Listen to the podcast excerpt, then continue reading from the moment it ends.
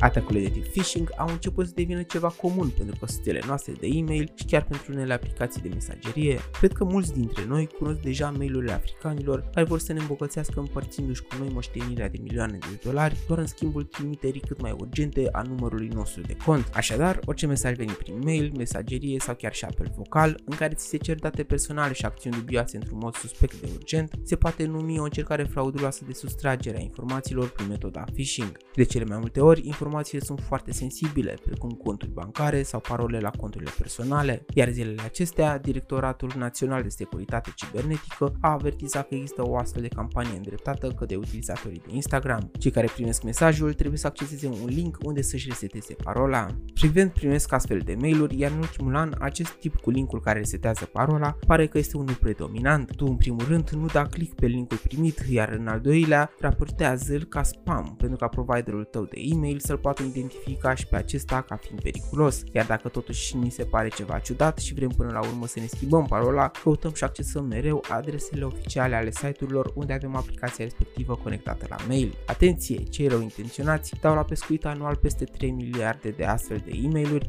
în speranța că vor prinde ceva informații. Bogdamen sunt și e de datoria noastră să nu picăm în plasa unui sistem infracțional inventat acum 33 de ani, când angajații primei companii mari din America de internet de la pe vremea aceea deveneau primii pești prinși în momealea hackerilor. Tu stai în siguranță, stai pe frecvența Radiotera, pe curând!